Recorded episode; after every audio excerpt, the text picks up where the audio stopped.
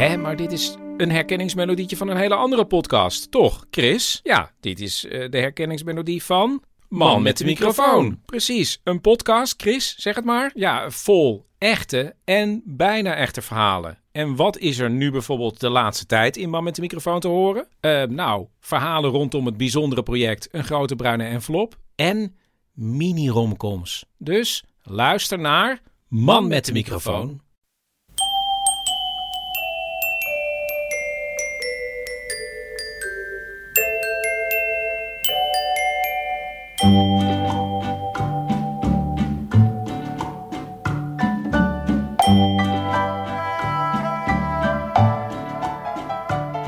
Welkom bij aflevering 324 van Echt Gebeurd. De podcast waarin mensen hun eigen waargebeurde verhalen vertellen. In deze aflevering een verhaal dat Matthijs Vlam afgelopen zondag bij ons vertelde... tijdens een verhalenmiddag met als thema handel.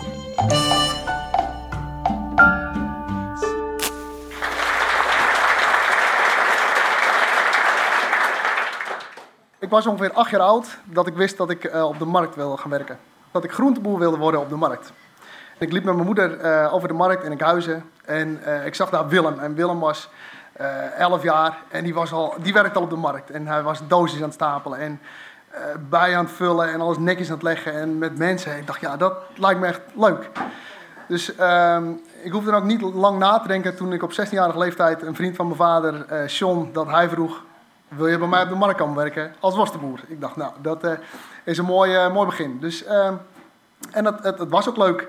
Uh, dat is wel een mazzel, want ja, het leek me leuk, maar nou, dat was ook echt daadwerkelijk leuk.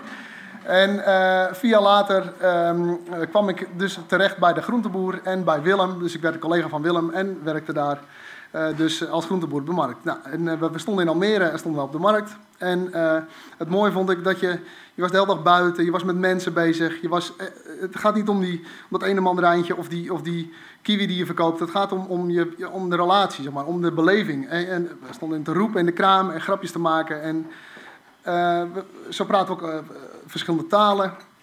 En mijn collega's op de markt die spraken, allemaal, spraken allemaal goed Turks. Gewoon net voldoende om en niet een heel praatje te maken met iemand, maar om iemand te helpen in het Turks. En die hoefde dan bijvoorbeeld de eerste generatie die niet zo goed Nederlands sprak, die kon gewoon bij ons op de markt komen. En uh, de, de, derde generatie die hoefde niet meer mee. Dus nou, dan hadden we weer mensen gebonden. En ik vond het leuk om dat nog een niveau hoger te tillen. En ik sprak ook wat Marokkaans en ik sprak nog wat uh, Indonesisch. Gewoon net genoeg om iemand aan het lachen te maken. En ik sprak ook uh, een stukje Chinees. En toen kwam er een keer, weet ik nog heel goed, kwam er een hele bus Chinezen met foto. Oh, mooie kraam hadden. We hadden ongeveer 36 meter kraam hadden. En helemaal, oh ja, ja. En toen greep ik mijn kans en zei ik... Ah, ni hao, hodocham, sanko kilo, sanko pung, mko kilo, siman pak. dus, nou, dat, dat was natuurlijk fantastisch. Dus, pak. We maken al foto's. Dus ik weet ook zeker dat ik nog wel eens in een, in een vakantieboek uh, terecht ben gekomen. Maar uh, ja, dat, was leuk. We waren gewoon ja, leuk mee bezig. En ik weet ook nog een dag, was een, hele drukke dag geweest. Ik stond met Willem, het drukste punt van de kraam. En we waren de hele dag mensen te helpen. Het was mooi weer. Goede aanbieding hadden we. En, en ik, dan zit je gewoon in de flow, weet je wel. Het is gewoon fantastisch. En ik, kijk op een gegeven moment naast me. En ik zie dat de helft van de kraam al afgebroken is. Die is, die is al, al opgeruimd en, en iedereen is al, al bijna klaar. Ik dacht, oh, het is al gewoon echt al tijd. Dus ik heb nog mijn laatste klantjes. En uh, ik uh, doe nog alsof ik wat opruimde. was niet zo heel goed in. En nou, het was tijd om huis te gaan. En haalde ik nog even een snack bij, bij de plaatselijke snackbar. En daar kenden ze me ook en hadden we s ochtends ook altijd wat eten. En ik kom eraan, ze wisten wat ik wilde hebben. En op een gegeven moment, Matthijs, het is klaar, dankjewel. Dus ik spring van mijn kruk af, ik loop naar die balie. En terwijl ik naar die balie loop, valt in één keer met een klap, bam! Een man dood naast me neer. Dus ik denk, shit. Eerst wat ik dacht, nou heb ik dat. Maar ja, het, gewoon, dat, dat gaat door je heen. En ik, en, ik, en ik ga op mijn knieën en, en hij, uh, hij was...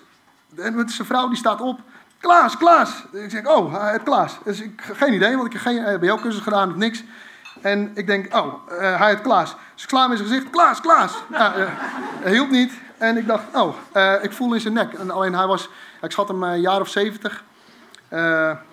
70 plus, 1 meter 85 plus en 100, 30 kilo plus. Zeg maar, hij was, het, was een, een forse man was het. En toen dacht ik, ja. Dus ik voelde in zijn hals, ja, niks. Ik voelde bij zijn pols, ook niks. Ik dacht, ja, hij ligt er ook niet zo lekker bij. Dus ik legde hem op zijn rug. Ja, en toen ging hij een beetje zijn hoofd zo naar achteren. Ik dacht, ja, dat is ook niet fijn. Maar toen kreeg ik snel een jasje en dat om onder zijn hoofd te, doen. Dus ik dacht, ja, uh, laat ik maar uh, hartmassage gaan geven. Dus ik, ik, ik, ben een beetje zo bezig.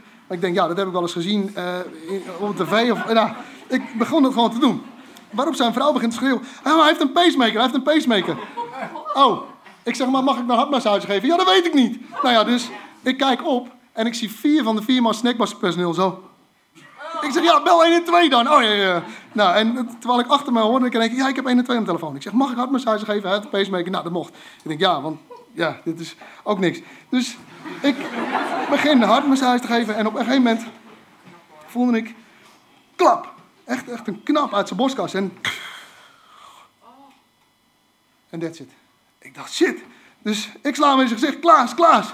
Maar nou, dat, hielp ook niet. En terwijl ik dus bezig ben, ik ga door, hoor ik een paar tafeltjes verderop. Hij mag we wat te drinken bestellen of uh, prioriteiten. Dus nou, ik, ik ga door en uh, op een gegeven moment komt er een politieagent. Die komt, die komt binnen en die, en die kijkt zo eens en die trekt van die witte doktershandschoentjes aan. En die heeft nog zo'n tuutje en die staat er zo bij. Hij trok wat wit weg. Hij zegt, nou, dat doe je wel goed. Ja, ga er maar mee door. Ja, oké. Dus ja, en ik snap het ook, want, want uh, ja, er kwam wat schuim uit zijn mond en, en urine kwam eruit. En ja, dat, dat werkt allemaal niet meer. Dus nou, het was een beetje troepie. En uh, ik ga er weer mee door.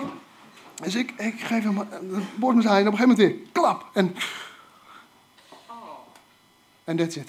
Shit. Dus ik ga ermee door totdat ik, nou het leek heel lang, maar uh, op een gegeven moment word ik op mijn schouders getikt. Twee ambulancebroeders, hey, bedankt, goed bezig geweest. Uh, wij nemen het vanaf hier van je over. Dus ik loop naar buiten. Ik denk, jezus, wat, wat is er gebeurd, weet je wel. Ik ga op een kraam zitten. De agent uh, die neemt wat gegevens me op. Uh, ik stort helemaal in. Ik zeg, shit, wat, wat, wat, weet je wel, dat, dat, gebeurt gewoon niet. En nou, ik, die, die, agent die vraagt dan wat. Ik, ik, ga naar huis. En ik word die avond gebeld door de, door de politie Almere. Het was in Almere.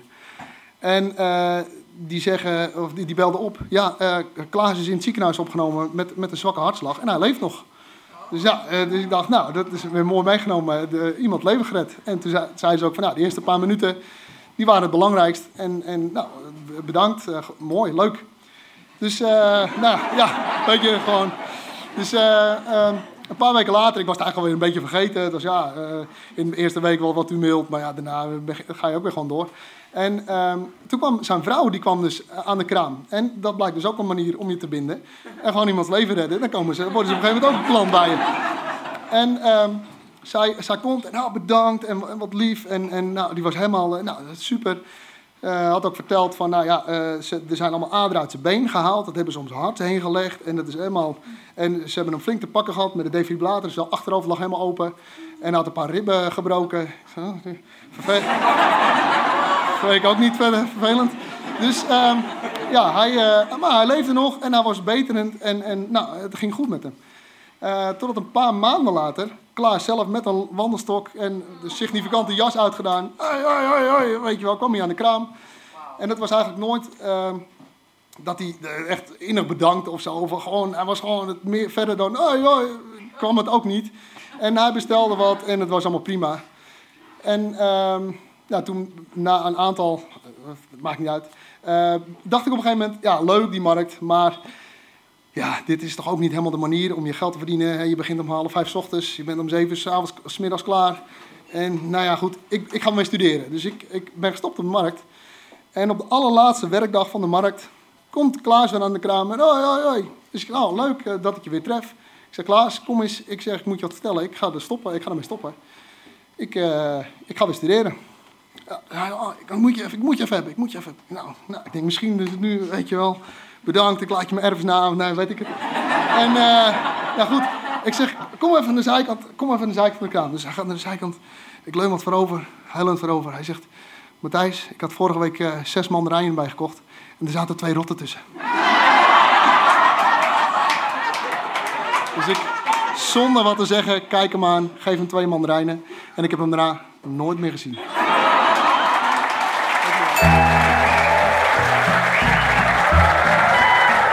Dat was een verhaal van Matthijs Vlam. Matthijs heeft na zijn carrière als marktkoopman een eigen bedrijf gehad. Hij verkocht bodemonderzoeken. Maar dat hele bodemonderzoekbedrijf heeft hij onlangs ook verkocht. Matthijs vertelde zijn verhaal zondag jongsleden bij ons in Comedy Club Toemler. Tijdens de eerste echt gebeurtmiddag sinds februari 2020. Voor een volledig volle zaal. We hopen dat dat voortaan altijd weer kan. Op 21 november hebben we een middag gepland met verhalen rond het thema kunst. En op 19 december een middag met verhalen over het thema ouders. Heb jij een goed, waar gebeurd, door jouzelf meegemaakt verhaal bij een van deze thema's? Geef je dan als verteller op via www.echtgebeurd.net. Omdat onze vertellers bijna altijd boven de 25 zijn, benadruk ik maar eens dat ook tieners en jongeren van harte welkom zijn op het Echt Gebeurd podium. En wat je leeftijd ook is, als je bij ons komt vertellen, word je altijd begeleid door een van onze redactieleden. Paulien Cornelissen, Rosa van Toledo, Maarten Westerveen of mijzelf, Micha Wertheim. Onze productieleider is Eva Zwaving. De zaaltechniek was ditmaal in handen van Florian Jankowski. En deze podcast wordt gemaakt door Gijsbert van der Wal. Dit was aflevering 324. Tot volgende week. En vergeet niet... Odo-chan, 3 kilo, 3 pung. 5 kilo, 4 bak.